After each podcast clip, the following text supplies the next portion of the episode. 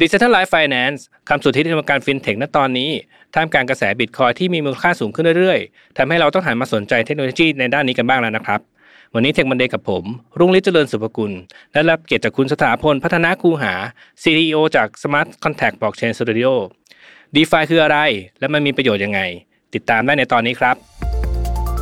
Tech Monday Podcast Tech for Better Future brought to you by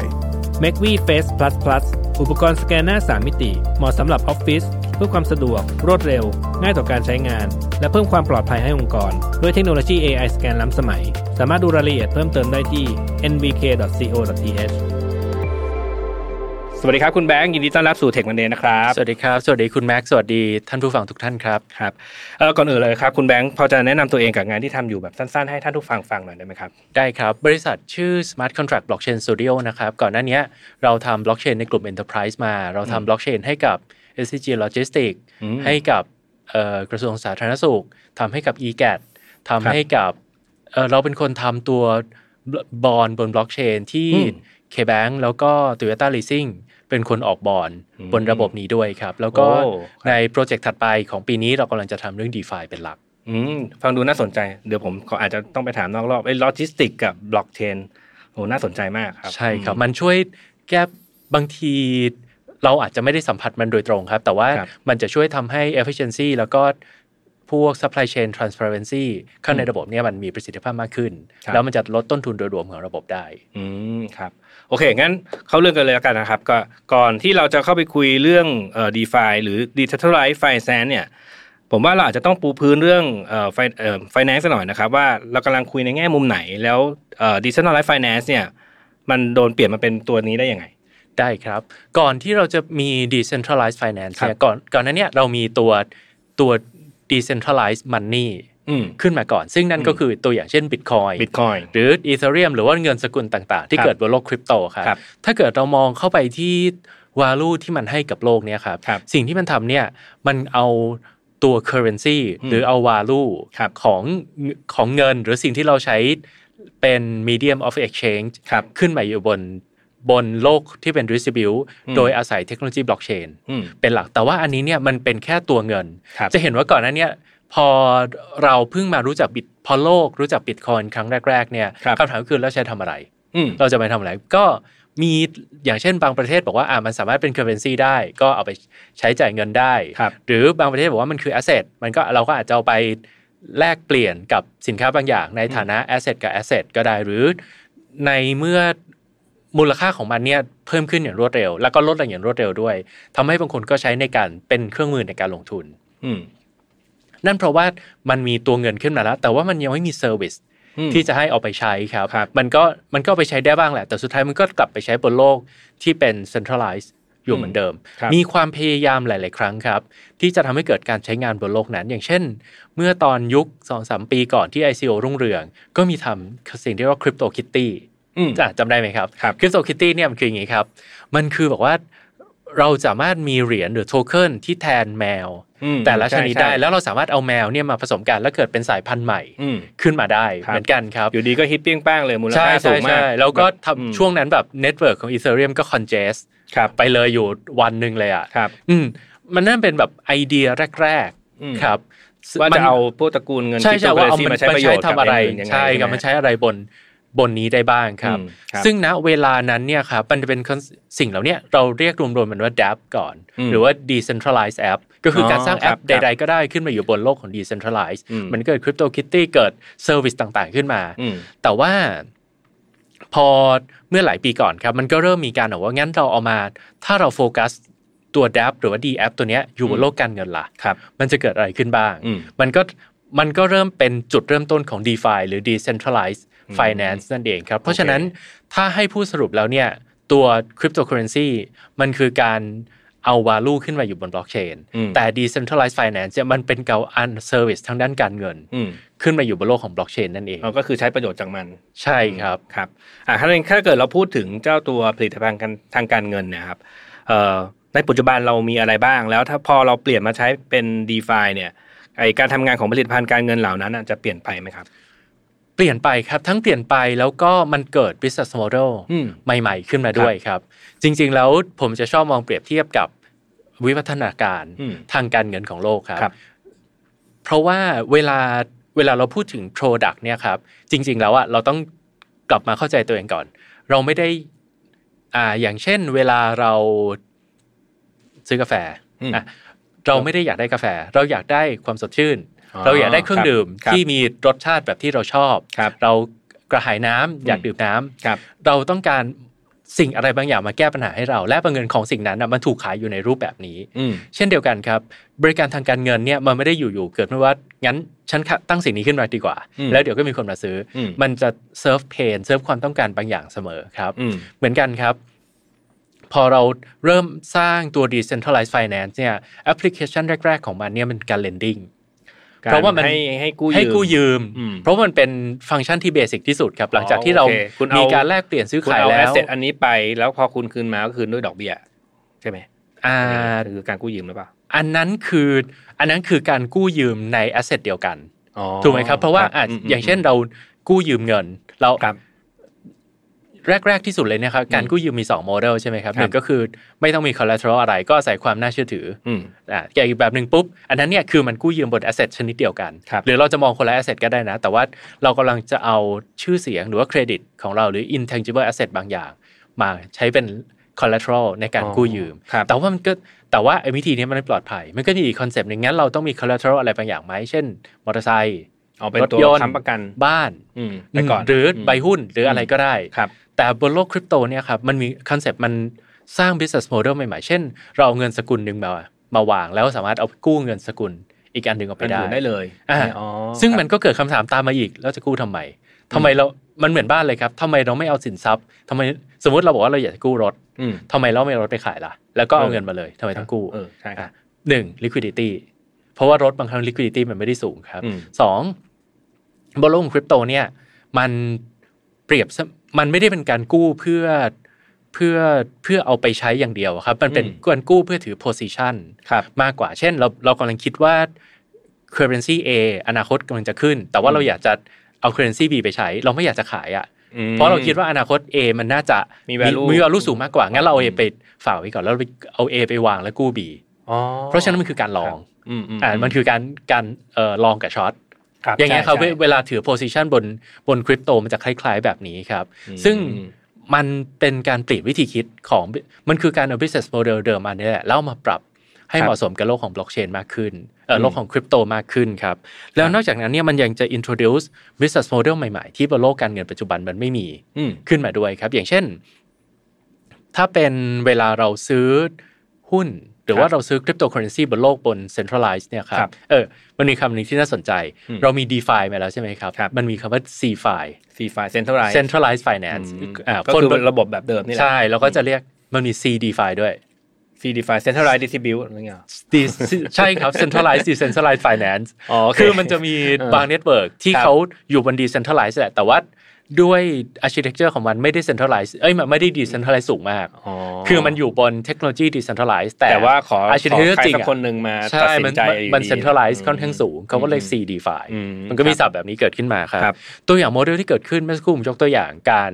ซื้อหุ้นการหรือแม้กระทั่งการซื้อคริปโตครับบนโลกที่เป็น CFI เนี่ยครับอืมเขาใช้ระบบ order book อืม คือใครจะมาซื้อก็มาตั้งราคาไว้ มันก็จะไปเขียนอยู่บน order book ครับใครอยากขายก็ก็มามาตั้งราซื้อคาตัวไว้นี้อ่ามันก็จะอยู่บนแล้วก็แมทช์กันบนบุ๊กหนึ่งเล่มอืมอ๋อครับอืมแต่บนโลกบล็อกเชนมันทำไม่ได้อืมเพราะทำอย่างนั้นเนี่ย transaction มันจะสูงมันจะวิ่งสูงมากจนจนแบบระบบมันระบบมัน congest หรือไม่อืมเราก็จะเสียค่าแก๊สในการ run transaction ไปตลอดเวลา เกินมากเกินไปครับมันก็เกิดเป็นระบบที่เรียกว่า automated market maker อืมอืมเป็นยังไงนะฮะ ก็คือ Market Maker ปกติแล้วมันเป็น สิ่งที่มีอยู่แล้วในโลกปัจจุบันนะครับครับในบางตลาดที่ liquidity ไม่สูงมาก เราก็ต้องมีคนมาช่วย balance demand กับ supply ครับอ่าเราได้คนคนนี้หรือคนที่ทำฟังก์ชันนี้เนี่ยเขาเรียกว่า Market Maker ครับ Automated Market Maker คือคนที่ทำหน้าที่นี้อัตโนมัติอืมเช่น มีเรามี asset สองอันที่ มี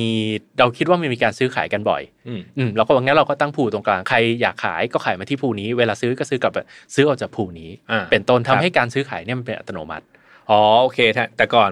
คือของเดิมอะคือ มันต้องรอคนซื้มา match คนเออใช่คือซื้อจากคนขายตรงๆนั่นแหละอ่าก็อาจ match อาจจะไม่ตรงซะใช่หทีเดียวแต่ว่ามันแมทช์กันบนออเดอร์บุ๊กครับครับแต่ว่าแต่นี่คือพูละคุณก็มาใช่ใส่ใช่ใช่ไปมันจะแล้วก็สร้าง automated อืม market maker ครับขึ้นมา หรือแม้กระทั่งโมเดลในการ distribute ครับ ตัวโทเค็นก่อนหน้าเนี้ยเราเรามีเคยมีช่วง ICO boom อืมอยู่ใช่วงหนึ่งใทุกคนก็พยายามจะเข้าไปเพื่อจะเป็นคนแรกที่ได้ซื้อคตันวแรกนี้ที่ได้ออกด้วยหรือเปล่าอ่า ก็ใช่ครับทุกคนก็พยายามจะออกแล้วก็อืมเอ่อซึ่งไอ้วิธีการทำ ICO เนี่ยครับครับมันคือหนึ่งโมเดลในการ dis- distribute อืมตัวโทเค็นอืมใช่ไหมครับ ถ้าครับเราถ้าโปรเจกต์ไหน distribute ได้ดี ไปอยู่ในมือคนที่ จะเอาไปใช้งานจริงอืมก็จะทำให้โปรเจกต์นั้นอยู่รอด เพราะว่าแต่มีจริงๆไอ้บล็อกเชนเนี่ยมันมีมูลค่าก็ต่อเมื่อมีทางมีคนอยู่ใน network แล้วก็มีการใช้งานของมันส่วนหนึ่งเอยๆครับถูกไมส่วนหนึ่งพอมี network effect เกิดขึ้นเนี่ยมันก็จะทำให้โปรเจกต์นั้นมีการใช้งานจริง พอมีครับการใช้งานจริงปุ๊บ มันก็จะมี value จริงอืมๆเกิดขึ้นมาได้ครับแต่ถ้าสมมติไปอยู่ในมือคนที่เก็งกำไรอย่างเดียวไม่คิดจะใช้เลย มันก็มีประโยชน์ หรืออมสมมติว่าไปอยู่ในมือนักลงทุนโปรเจกครัต์บบางโปรเจกต์แบบ 60%อยู่ในมือนักลงทุนหมดเลยอืมแล้วที่เหลือ40%กลายเป็นว่ามันก็ไม่มีไม่ได้ใช้ liquidity เออมันไม่อะมีคนแล้วมีแต่คนลงทุนไม่ได้ใช่มีคนเอาไปใช้ใช่ป่ะแต่ว่าอืมในโปรเจกต์พวก DeFi เนี่ยครับมันก็มีการคิดค้นโมเดลใหม่ครับๆในการกระจายเหรียญเหมือนกันครับ เช่นอืมทำการทำ airdrop อืม airdrop คือเหมือนหล่นมาจากฟ้าครับอืมอ่ามันเคยมีครับก็จริงๆเหมือนคล้ายๆคอนเซปต์ขุดเหมืองไหมก็คืออยู่ดีๆมันก็หล่นลงมาอ่าคล้ายๆครับ แต่ว่าการขุดเหมืองเนี่ยมันอืมต้องอาศัย อาศัย resource บางอย่างของเราใช่ไหมครับใช่แต่ใช่ airdrop เนี่ยเช่นเป็นลอตเตอรี่เลย อยู่ๆก็ random แจกโอ้ก็มีหรืออืมบางคนบอกว่า งั้นคนที่เคยมาใช้งานระบบเขาในช่วงหนึ่งปีที่ผ่านมาครับเขาจะ random แจกเหรียญอืมอ่ามันครับก็เป็นหนึ่งหนึ่งวิธีในการ distribute อืมโทเค็นขึ้นมาครับ หรือเดี๋ยวเนี้ยเมื่อก่อนนี้เรามี ICO อืมใช่ไหมมี IDO ICO คือ Initial Coin Offering ครับระบบใด ๆ ออกเหรียญมา แล้วก็เอามานำเสนอใช่ขายครับ แล้วเราก็มีช่วงหนึ่งที่ NIEO ก็คือ Initial Exchange Offering Exchange ไหนเปิดตัวอืมก็พยายามแจกเหรียญมตอนเนี้ยมันก็มีคอนเซปต์ใหม่อ่าพรุ่งนี้อาจจะมีอันใหม่อีกก็ได้นะคะอืมอาจจะไม่ล่าสุดอืมเรื่องครับ IFO Initial Farm Offering อ่าฟาร์มไหนที่กำลังจะออกเหรียญปุ๊บเขาวางมางั้นมาลงกับเขาก่อนได้โอเคอะมันก็จะเป็นคอนเซปต์ใหม่ๆ ในการ distribute ครับ หรือครับแม้กระทั่ง อันนี้อาจจะไม่ใช่ DeFi มากนะครับ แต่ว่ามันเป็นวิธีการสร้าง asset อีกแบบหนึ่งขึ้นมาคือ NFT อืมอ่า non fungible token ครับอะปกติพวกคอยหรือเหรียญเนี่ยครับมันจะเป็นของที่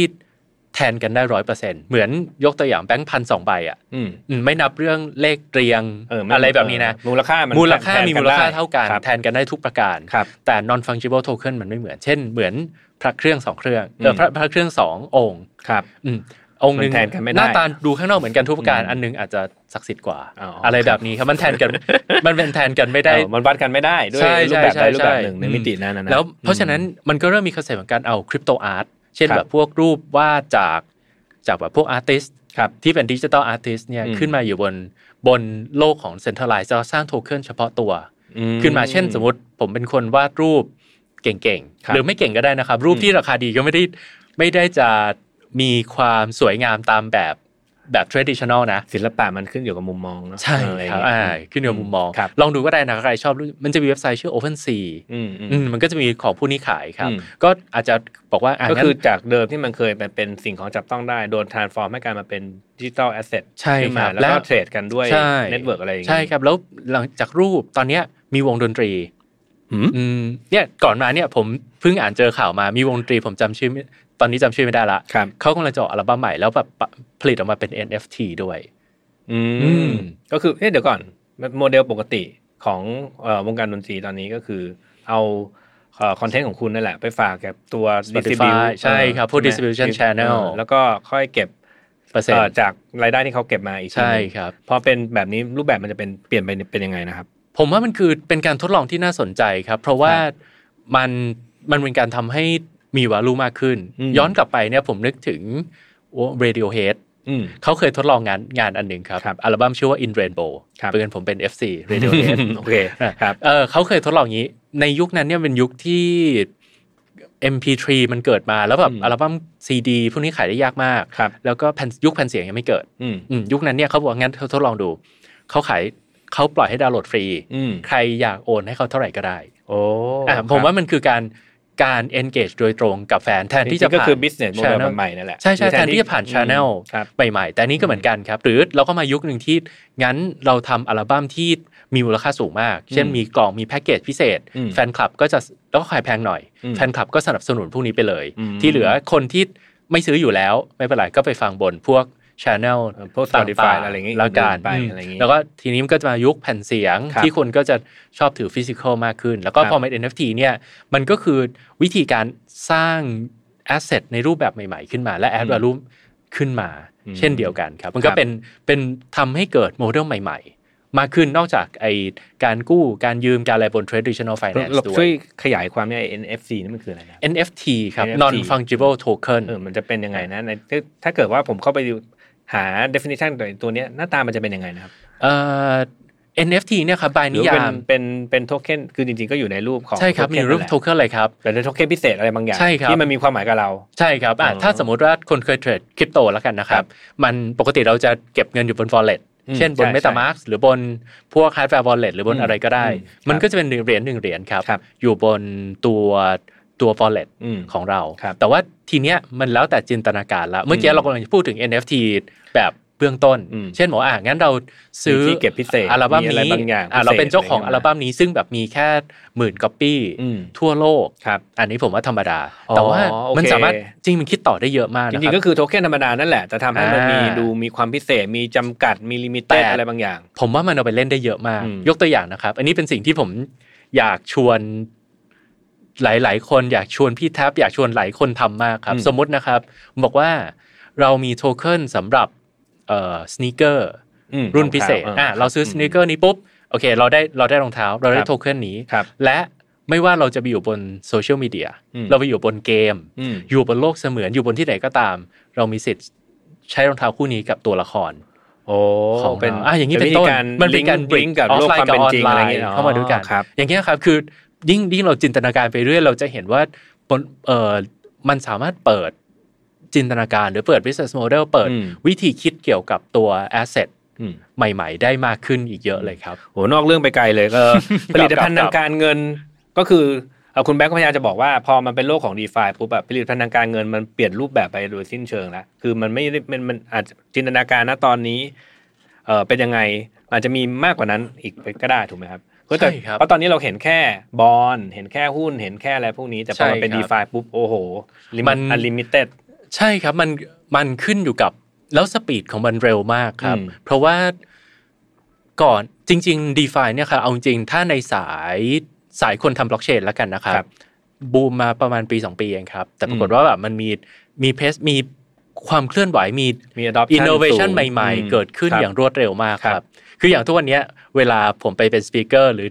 อะไรที่ไหนก็ตามผมจะต้อง disclaimer เสมอว่าผมไม่ได้รู้จักทุกโปรโตคอลนะครับโอ้โหมันเพราะมันมีอาจจะตามไม่ทันก็ใช่ได้ใช่มันมีอืมโปรโตคอลใหม่ๆครับเกิดขึ้นตลอดเวลาครับอืมอืมเวลาทำความเข้าใจสิ่งนี้เราก็จะต้องกลับมาเข้าใจคอนเซปต์ของมันว่าโอเค ใน d e f i เนี่ยมันมีอะมีกลุ่มอะไรอยู่บ้าง แล้วก็อืมสิ่งเนี้ยมันจัดอยู่ใกล้เคียงกับกลุ่มไหน แล้วเราจะเข้าใจมันอืมโอเค จริงๆ เราเกริ่นไปตั้งเยอะแล้วล่ะแต่เขาเพื่อคอนเฟิร์ม d e f i เนี่ยอาศัยบล็อกเชนแน่ๆใช่ไหมครับห รือมีอะไรอย่างอื่นที่มันจำเป็นจะต้องใช้อีก โอ้โหคำถามนี้ตอบไม่ง่ายเหมือนกันครับ งั้นเดี๋ยวผมเล่าอย่างนี้ดีกว่าอืมใน Universe ใหญ่ที่สุดครัขบองสิ่งนี้เนี่ยครับเขาเรียกว่า Distributed Ledger Technology หรือว่าครับ DLT อืมอืมอืมบล็อกเชนเป็นหนึ่งใน Distributed Ledger Technology อืมเพราะว่ามันก็มีอะไรที่คล้ายๆบล็อกเชนเหมือนกันในครับโลกนี้ที่หน้าตามันไม่ได้เป็นบล็อก หน้าตาไม่ได้เป็นบล็อกไม่ได้เป็นโคเชนแต่มันมีการกระจายตัวใช่ distributed แต่มันมีการกระจาย ledger ตัวครับนี้เหมือนกันครับครับ เพราะฉะนั้นถ้าพูดโดยนิยามเลยว่า DeFi อาจจะไม่ได้รันบนบล็อกเชนก็ได้ แต่ DeFi ที่และเราก็มีอะอย่างเมื่อสักครู่ที่ผมพูดถึง C DeFi อืมเราก็จะมี DeFi บางตัวที่หน้าตา DeFi ทุกอย่างอืมแต่พอเราขุดลงไปเรื่อย ๆ แล้วอะข้างล่างแบบมันมีคนแค่ไม่กี่คนเองที่เป็นที่คเป็นนคนควบคุม ใช่เออออะเพราะฉะนั้นเอ่อ DeFi สามารถรันบน centralized ได้ไหม สามารถครับรันบน C DeFi ได้ไหม ก็ได้ครับ หรืออาจจะรันบน distributed ledger ตัวอื่นก็ได้ แต่ DeFi ที่ดีและน่าเชื่อถือ และคงทนต่ออืมปัจจัยต่างๆ เนี่ย ผมว่ามันยังจะต้องมี de- มี degree of decentralization ที่ค่อนข้างสูงอืมพูดอย่างนี้ดีกว่า อ่า โอเค อ่าถ้างั้น เอ่อ ถ้าละถ้าเราถ้าเราเอาตามจากคำนิยามของมันเลย decentralized finance เนี่ย มันคือการ เอ่อ distribute ความรับผิดชอบออกไปไปจากคนหนึ่งคนให้กลายมาเป็นเหมือนเป็น networkนี่จริงๆก็ concept บล็อกเชนนั่นแหละนะครับอืมเหมือนให้ให้ network เป็นคนควบคุมอะไรบางอย่าง หรือเปล่าถูกครับ แต่ผมขออนุญาตใช้คำนี้ดีกว่าว่ามันไม่ได้ไม่ได้ dis- distribute ความรับผิดชอบมันอืม distribute trust อ่าครัอ่าคือก่อนหน้านี้เนี่ยเรากำลังจะเราใช้ชีวิตอยู่บนโลกที่บอกว่า เราเชื่อถือคนที่เป็น intermediary บนโลกของเราศูนย์กลางศูนย์กลางแหละอ่า center คนที่เป็นตัวกลางเราครับก็เลยบอกว่า เราเชื่อว่าเขาทำงานได้ถูกแหละ ไม่ว่าจะด้วยเหตุผลอะไรก็ตามอืมเช่น เขาจ้าง Big Four audit ครับเขามีเรามี regulation และมีหน่วยงานกำกับดูแลที่น่าเชื่อถือครับเราเขามีซอฟต์แวร์ราคาแพงอืมไม่น่าจะทำงานผิดอืมทั้งหมดอย่างเงี้ยครับเรากำลังจะเชื่อถือ based on สิ่งนั้น แต่บนโลก decentralized เนี่ยบอกว่าเอ่อเราแทนที่จะเชื่อสิ่งนั้น เรามาเชื่อ cryptography เราเชื่อทฤษฎีคณิตศาสตร์ เราเชื่อทางทฤษฎีทางด้าน computer science อืมดีกว่า เพราะฉะนั้นมันคือแทนที่จะ ให้ trust ไปอยู่ที่ใครคนใดคนหนึ่งอืมเราบอกว่างั้นเรากระจาย trust นี้ออกมาอืมให้ stakeholder ช่วยกันรับผิดชอบสิ่งนี้โอ้โอเคโอ้ทีนี้หลีดมาถึงคำถามนี้เลยครับ ถ้าเกิดว่าเรากระจายความเชื่อถือไปที่ stakeholder แล้วเนี่ย เกิดมันมีปัญหาอะไรสักอย่างเกิดขึ้นมาใครรับผิดชอบครับ โอ้เป็นคำถามที่สนุกมากครับ พูดกันได้พูดกันได้มีเคสตัดดี้ตลกตลกเยอะมากเลยครับอืมเอ่อต้องพูดอย่างนี้ก่อนครับ เราต้องถ้างั้นเราต้องย้อนกลับมา define เลยครับว่าปัญหามันคืออะไร เวลาเราพูดถึงปัญหาครับเช่น สมมุติเราบอกว่าเอ่อเงินเราทำคีย์หายอืมทุกวันนี้ครับ ในธนาคารเขาก็ใช้อะเดี๋ยวผมเล่าก่อนบนบล็อกเชนเนี่ยครับ ส่วนใหญ่เราใช้เทคโนโลยีชิ้นหนึ่งที่ชื่อว่า Public Key Private Key อ่าใช่ในครับการเซ็นยืนยัน transaction มันครับพูดให้เข้าใจง่ายที่สุดเปรียบเสมือนลายเซ็นดิจิตอลอืม เราไม่ควรให้คนอื่นเห็นลายเซ็นเพราะว่าใช่ใช่เขามีโอกาส copy ได้ลายเซ็นนี้ควรจะเป็นของเราเก็บของที่เราตัวคนเราเดียวเท่านั้นอืมและ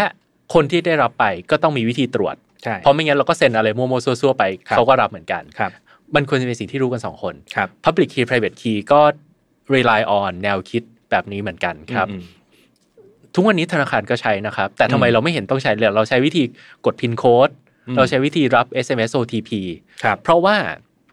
มันเข้าใจยากครับครับ ธนาคารก็บอกงั้นธนาคารซ่อน เก็บไอ้สิ่งเหล่านี้เอาไว้ข้างในนะ แต่เวลาคนใช้ก็ใช้สิ่งที่ตัวเองเข้าใจง่าย เช่นครัสบแกนหน้าอืมหรือกดพาสโค้ด6ดิจิตอืมอะไรแบบนี้เป็นต้นครับครับ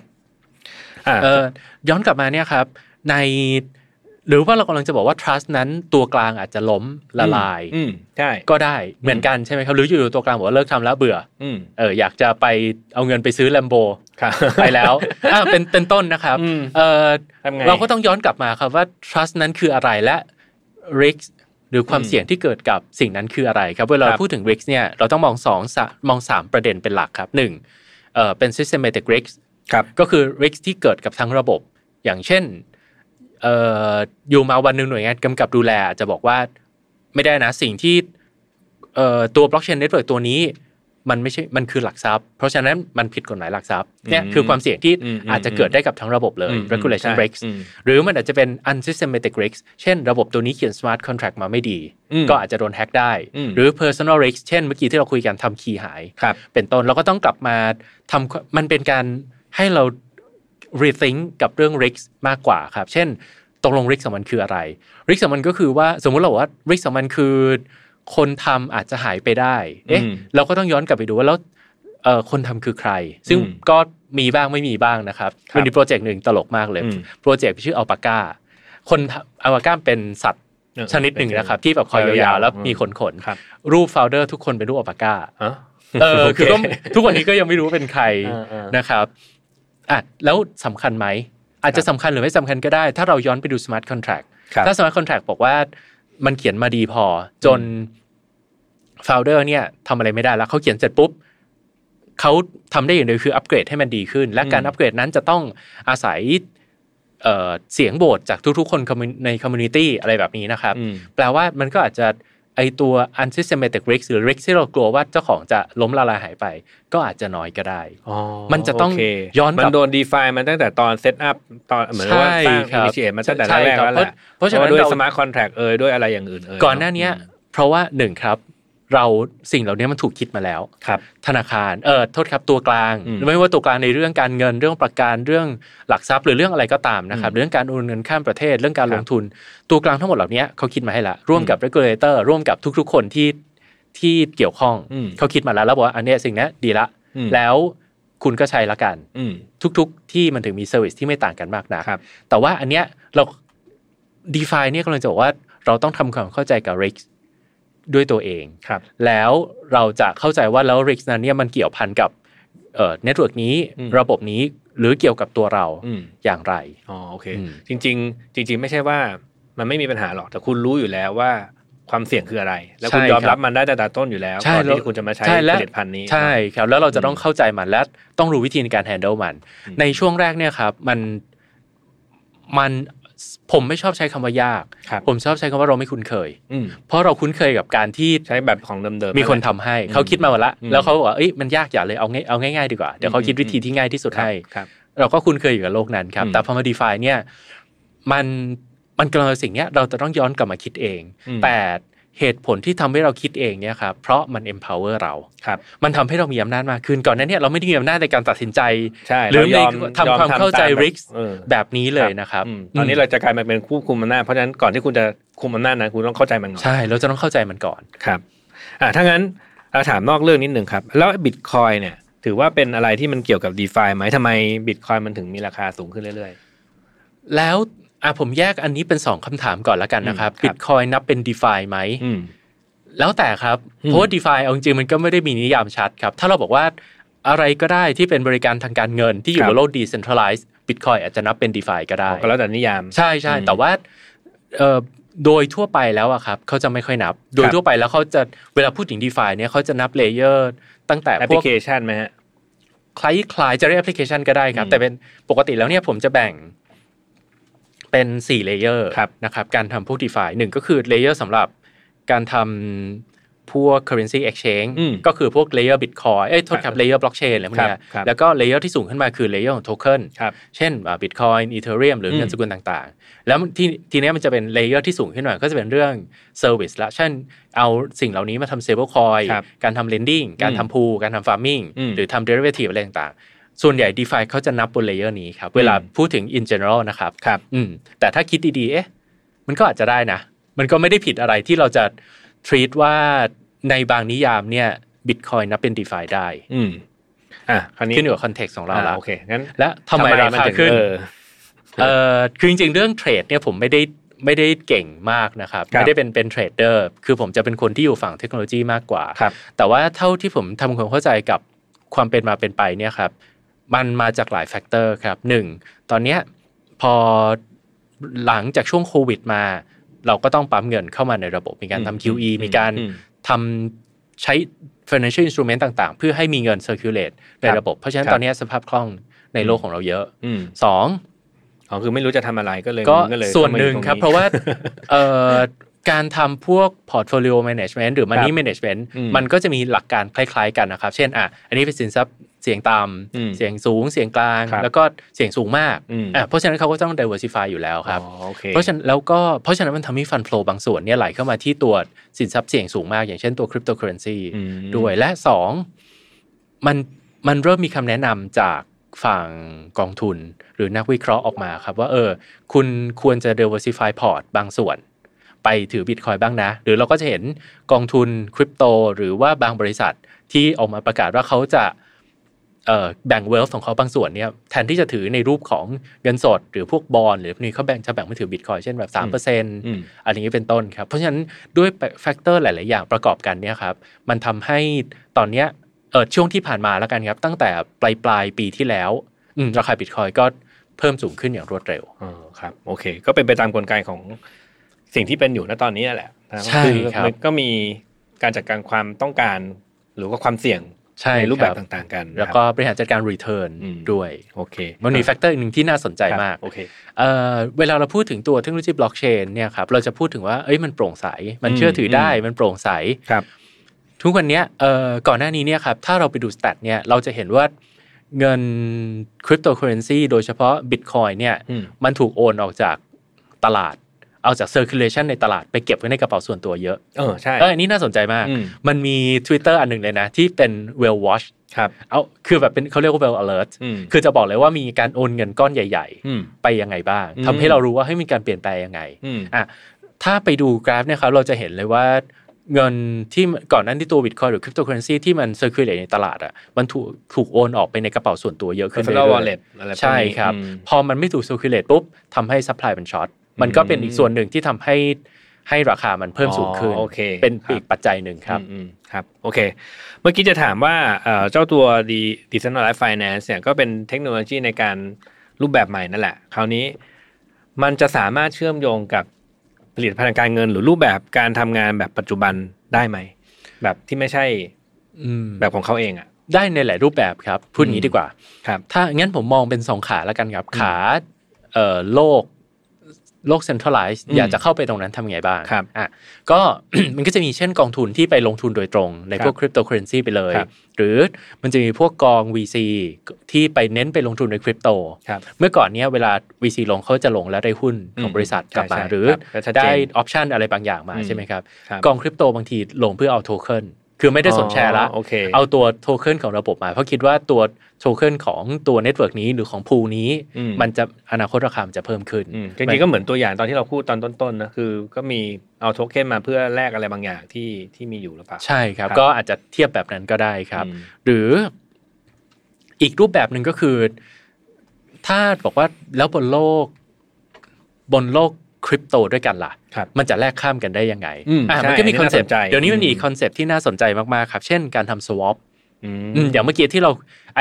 ที่ผมเล่าว่าการเอา currency หนึ่งมาวางอืมเป็น collateral แล้วเรากู้อีก currency หนึ่งออกไปอะครับอืม action เนี่ยเขาเรียกการ swap ครับอืมเหมือนบนโลกของ traditional finance ก็มีคำว่า swap เหมือนกันครับแต่ว่าไอ้คำเนี้ยมันคือ swap กันระหว่างสองโทคนเค็ละนคนละคนละคนละใช่ใช่เพราะฉะนั้นมันจะเป็นเช่นเรามี ปกติไอะอย่างเช่นเรามีบิตคอยแล้วเราอืมอยากจะไปเทรดบน Binance อืมเราก็ปกติมันจะทำไม่ได้เราครับแต่เนี้ยเราก็ใส่ว่างั้นเรามาฝากไปที่ที่พูหนึ่งแล้วเราค่อยสวอปเป็นเป็นอีก currency หนึ่งออกไปก็ได้ครับ หรือสองเออเราอาจจะทำสิ่งที่ว่า wrap token ก็ได้อืมเช่นเราเอาเอาตัว Bitcoin หรือว่า Ethereum มาวางไว้ที่ที่หนึ่งที่ smart contract ตัวหนึ่งอืมเสร็จแล้วมันจะออกเป็น wrap token หรือ WBTC ครับออกไปให้อืมบน network ของอีกฝั่งหนึ่ง โอ้แล้วมันลิงก์กันยังไงอะก็มันจะลิงก์ผ่านตัว smart contract ครับอ๋อโดยที่ smart โอเค contract ตัวเนี้ยมันจะต้องทำหน้าที่คอเอ่อมันจะต้องคอย balance ครับ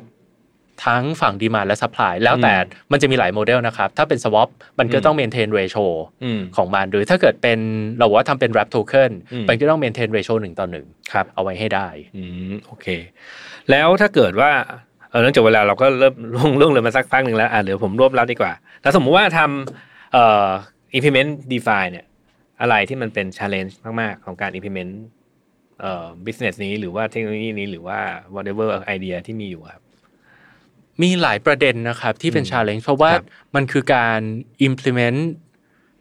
service ที่แบบมันมาจากความต้องการเดิม มาจากคือไอ้ financial product ทั้งหลายที่เราใช้ในโลกทุกวันเนี้ยอืมมันก็มาจากมาจากนิดบางอย่างเสมอแหละ มันการ implement เพื่อตอบความต้องการเดิมบนโลกชนิดใหม่ เพราะฉะนั้นหนึ่ง เราจะต้องถ้าเป็นคนฝั่งเทคจะต้องเข้าใจ finance อืมอืมเพราะว่าอืมมไอ้อย่างผมเอาไปคุยเอาสิ่งเนี้ยคือตอนนี้ผมกำลังดีไซน์ product DeFi ของผมร่วมกับคนที่แบบเป็นฝั่ง finance ครับเขาก็จะบอกอ๋อสิ่งเวลาเจอสิ่งใหม่ปุ๊บเขาอ๋อสิ่งนี้มันมีแล้ว สิ่งนี้มีแล้วสิ่งนี้มีแล้วหมดเลยอืมเพราะฉะนั้นไอ้สิ่งที่เราคิดอะครับ บางครั้งมันถูกคิดมาหมดแล้วล่ะอืมแล้วมันถูกแก้ปัญหามาเยอะแล้วด้วยอืมอืมคนฝั่งเทคควรจะไปเข้าใจพวกโลกของ financial อีกข้างหนึ่ง product ก่อนใช่ว่าอืม financial product มันเคย มันเคยเจอสิ่งนี้เจออะไรที่ใกล้เคียงมาบ้าง และมันมีปัญหาอะไรมันถูกแก้อะไรแก้ปัญหามาแล้วบ้าง บางทีเพนของโลกของเขาก็โดนแก้หายไปเรียบร้อยแล้วใช่เพราะว่าเราสุดไม่ท้ใช่คนแรกหรอกใช่ที่ใช่คิดใช่ใหมันไม่ใช่คนแรกใช่ครับ หรือคนฝั่ง finance ครับในครั้งกลับกันครับอืมคนที่เป็นฝั่ง finance หรือฝั่ง business อยากจะก้าวเข้าไปครับก็จะต้องเข้าใจเทคโนโลยีอืมอาจจะไม่ต้องเข้าใจลึก แต่ว่าอย่างน้อยต้องเข้าใจว่ามันทำงานอย่างไร เข้าใจว่าการเอ่อ distributed ledger คืออะไรการ distribute trust ของมันคืออะไร nature หรือความเสี่ยงของการที่อยู่บนโลกของของ decentralized ครับเป็นยังไง แล้วพอพอสองฝั่งเนี้ยมาเจอกันเนี่ยครับ มันก็จะทำให้ซึ่งซึ่งมันยากมากนะครับ การที่จะ bridge สองฝั่งเนี้ยให้มาเจอกันอืมแล้วเมื่อทำได้อะครับ มันก็จะเกิดเป็นเป็นตัว DeFi หรือ financial service ใหม่อืมๆที่มันก็จะสร้างอาจจะสร้าง revenue stream ชนิดใหม่ สร้าง business model ใหม่อืมหรือสามารถเอาไปแก้ปัญหาอะไรใหม่ ๆ ที่ก่อนในเนี้ยมันไม่เคยแก้ปัญหาได้ก็ได้ อืม โอเค ครับก็คิดว่าน่าจะใช้เวลาพอสมควรแล้วนะครับ ก่อนก่อนที่จะจากกันเอ่อคุณแบงค์มีอะไรอยากจะฝากท่านผู้ฟังท่านผู้ชมไหมครับ ก็ใช้คำว่าลองศึกษาดูดีกว่าครับ บางครับครั้งเนี่ยฟังดูมันมีแต่แบบศัพท์ยากๆเต็มไปหมดเลยมีศัพท์ภาษาอังกฤษครับมีทั้งเรื่องเทคโนโลยีที่เราก็แบบไม่จเคยริงอาจๆผมจะพูดไม่ตได้รงๆเลยเข้านะใจวันลึกเนี้ยมันถ้าอยู่แล้ว ถ้าคนฟังไม่รู้เรื่องบล็อกเชนมาบ้างเนี่ยว่า น่าจะงงพอสมควรแล้วตอนนี้ ถามได้นะครับ เดี๋ยวครับรายการนี้มันจะไปอยู่บนไหนอยู่บนอยู่บน YouTube Channel ทุกอย่าง แล้วก็เป็นเอ่อ Facebook อะไรเงี้ยก็ส่งคำถามมาได้เยวผมได้ได้ส่งคำถามให้ส่งคำถามมาได้ครับแล้วเดี๋ยวเราขออนุญาตมาอีกรอบหนึ่งเพื่อมาตอบคำถามอ๋อได้ได้ได้ไหมได้ครับได้โอเคได้ครับอืมก็ลองศึกษาดูครับ จริง ๆ แล้วไม่ว่าเราจะทำอะไรก็ตาม ไม่ว่าครับเราจะศึกษาเออเราลงทุนในหุ้นครับหรือเราจะเข้าไปทำงานที่ใหม่ เราจะ ไปหัดเล่นเซิร์ฟสเก็ตหรืออะไรก็ตามเราควรจะศึกษามันก่อนอยู่แล้วใช่ใช่สิ่งนี้ก็คือเป็นเทคโนโลยีใหม่อันหนึ่งในโลกที่มันกำลังจะเข้ามาเปลี่ยนแปลงโลก และไม่ใช่กำลังสิมันเปลี่ยนโลกไปแล้วอืมมันมี service ใหม่ มี financial service ชนิดใหม่ที่มีผลตอบแทนหลายร้อยเปอร์เซ็นต์ต่อปี เกิดขึ้นมาบนโลกแล้วอืมเราอยากจะเข้าไปหรือเปล่า ถ้าเราอยากจะเข้าไป ก็ต้องรู้จักมันอ่าก่อนต้องเข้ารู้มาก่อนต้องเราอาจจะเข้าใจเห็นบางคนที่มาโพสต์บน Facebook ขิงๆว่า เอ้ยแบบไม่รู้เรื่องอะไรเลย ซื้อไว้มั่วๆแล้วก็ได้ผลตอบแทนเยอะอืมอืมไอตอนอันนั้นมันดวงนะไอตอนการพนันใช่ใช่ตอนขาขึ้นอะอะไรก็ดูดีหมดแหละใช่ตอนใช่ขาขึ้นจิ้มอะไรก็ดีอืมอืมอืมแต่ว่าไอความรู้เหล่านี้ครับครับมันจะเป็นสิ่งที่ปกป้องเราครับตอนที่ระบบมีปัญหาอืมอายกตัวอย่างเช่น มีอันหนึ่งมีเพื่อนคนที่ผมรู้จักคนหนึ่งครับเขาไปลงเงินในพวก pool เนี่ยแหละใน swap แล้วอยู่โดนปิดไปโอ้คำเนี้ยเขาเรียก rug pull เออเออครับเออเวลา swap ปิดเนี่ยครับหรือพวก pool ปิดคือเรื่อง rug pull คือดึงเสื่อดึง ดึงเสื่อหรือดึงพรมแบบดึงฟึบแล้วทุกคนก็ล้มระเนระนาดอืมแล้วก็ขนสมบัติหนีอืมไปหมดอืมแต่ปรากฏว่า smart contract มันอยู่บนนั้นครับ เงินก็ยังคาอยู่ใน smart contract โอเคเขาก็ไปใช้ความรู้ด้านเทคนิคเอากลับที่เขามีอะอืมไปแบบไป interact กับ smart contract แล้วสามารถดึงเงินเอากลับมาได้อย่างนี้เป็นต้นโอเครับ ก็คือถ้าเข้าใจมันความเสี่ยงก็ลดลงอย่างที่ว่าใช่ครับ เราก็จะอืมเออเราก็จะลงทุนอย่างเข้าใจมากขึ้นครับไอ้ขาขึ้นอะไม่ค่อยมีปัญหาหรอกอืมยังไงก็ขึ้นขาลงแต่ขาลงเนี่ยร้องมันจะไห้ฆ่าใช่ตัวใช่ตายกันเวลามีเวลามีปัญหาหรือเวลาที่ ที่แบบมันเจออินซิเดนต์หรือเจอความเสี่ยงที่เรานึกไม่ถึงเนี่ยครัครับบความรู้เหล่านี้แหละมันจะมาช่วยช่วยให้เรารอดพ้นแล้วก็อืมปลอดภัยจากการลงทุนได้ ก็รู้จักเทคโนโลยีก็ต้องทำความเข้าใจมัน แล้วก็ใช้มันนะอย่าให้มันใช่ใช้ครับเราใช่ครับนะครับ โอเค ถ้างั้นก็ก่อนเอ่อขอบคุณทุกท่านที่ติดตามนะครับ แล้วก็จนกว่าจะพบกันใหม่ สวัสดีครับ สวัสดีครับ ธุรกิจอีคอมเมิร์ซเป็นธุรกิจที่เราจำเป็นต้องเข้าใจลูกค้าให้มากที่สุด นี่เป็นเหตุผลที่ผมพัฒนา 198beauty.com เพื่อทำให้ลูกค้าของเราได้สิ่งที่ตัวเขาต้องการจริง ๆ เราอยากจะช่วยให้ลูกค้าเลือกผลิตภัณฑ์ที่เหมาะสมกับตัวเขาเอง ด้วยการใช้ Data และความเชี่ยวชาญในตลาด Health and Beauty ของเรา แต่ทีมเรายังต้องการคนมาช่วยในการพัฒนาสิ่งใหม่ๆ ไปด้วยกัน ถ้าคุณเป็นนักพัฒนาที่สนใจโลกของอีคอมเมิร์ซแล้วแล้วก็ ผมกำลังมองหา Mobile Developer ทั้ง iOS และ Android Full Stack Developer E-commerce Data Scientist แล้วมาร่วมงานกันนะครับ Tech Monday Podcast Presented by NVK